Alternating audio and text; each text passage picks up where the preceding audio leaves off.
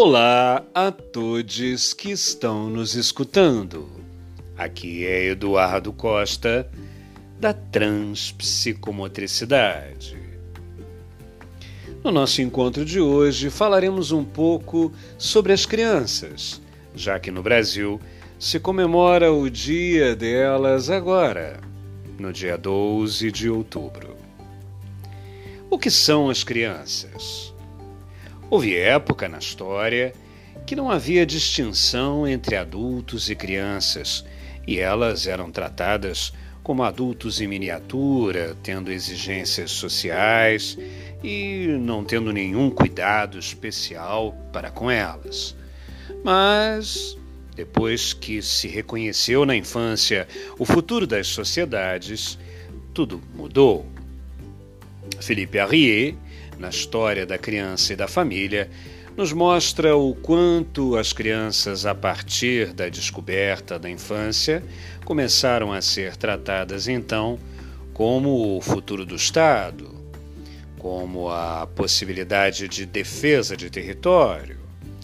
E, no lugar de colocadas junto às argamassas das construções, ao morrer bebês, Havia a preocupação de cuidar delas para que elas sobrevivessem e se tornassem adultos produtivos.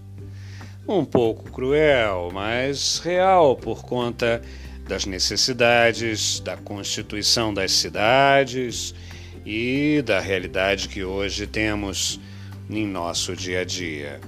Mas também aconteceram muitas evoluções positivas, muito se descobriu sobre suas necessidades, e a partir disso, muitos estudiosos se voltaram para atendê-las, para percebê-las precocemente e amenizar as graves dificuldades que muitas delas tinham uh, pelo desconhecimento total uh, de seus pais sobre o que realmente era importante em seu desenvolvimento.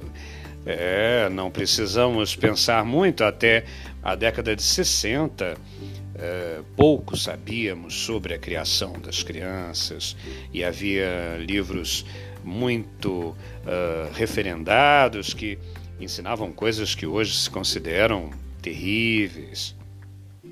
Portanto, a criança é um ser em devir, é um sujeito em plena evolução, em pleno desenvolver na sua espiral pessoal, que traz uma singularidade extrema, é um sujeito único e singular, e ao mesmo tempo está enraizado em toda uma humanidade e todos os marcos que essa humanidade tem na sua evolução singular e ao mesmo tempo plural. Portanto, tratar da infância e comemorá-la não deve estar em nossa cabeça relacionada ao consumo, aos presentes, aos brinquedos.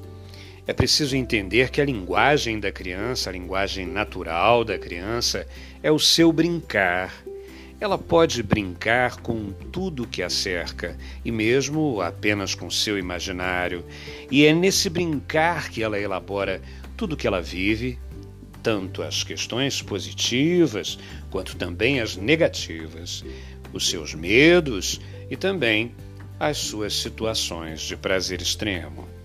Ela brinca com a verdade, com a realidade, digerindo aquilo que para ela é ainda incompreensível. A criança, portanto, no seu dia, deve ser festejada em sua capacidade de se comunicar com o outro através das metáforas do brincar. Brincar com uma criança é o sinônimo de dizer eu te amo. Brincar com uma criança é permitir que ela se mostre inteira, que ela traduza o seu psiquismo através dos seus gestos no espaço, nas suas manipulações dos objetos e relações com a pessoa com quem ela brinca. Um adulto que brinca é sempre considerado por uma criança um sujeito especial, um sujeito que a compreende em profundidade. Por isso, o melhor e mais significativo presente nesse Dia das Crianças é o espaço e o tempo que se dá a elas para brincar. A palavra brincar vem do latim e significa vínculo, estar em relação intersubjetiva com alguém que entra num território mágico conosco e nos acompanha nesse jogo de interrelações e invenções. Brincar é realmente um espaço de crescimento, de amadurecimento imprescindível aos futuros adultos, aos futuros idosos, que se preservam este núcleo imaginativo, este núcleo da curiosidade infantil, da capacidade de brincar, ou seja, vincular-se com o outro, estar na relação inteiro e criando, vai se manter jovem até o fim dos dias, até o último suspiro. Portanto, festejar a criança, festejar a infância e protegê-la, como também eh, recentemente eh, tivemos um movimento aqui no Brasil muito significativo, quase inédito, onde muitos se juntaram para eleger conselheiros tutelares que expressassem verdadeiramente o que acreditamos como defesa da infância, como proteção da infância e da adolescência. Um olhar onde os direitos humanos sejam absolutamente a prioridade e que a criança tenha o direito de existir livre. Nesse Dia das Crianças, dê ao seu filho, dê ao seu sobrinho, dê àquela criança querida, filha de um amigo, o seu tempo, o seu brincar. Aí sim, você estará dando a ela o que ela realmente precisa. Mais uma vez foi um prazer enorme refletir sobre educação, saúde e a vida com você. Deixe sua sugestão para nossos podcasts, assim como suas opiniões. Até lá!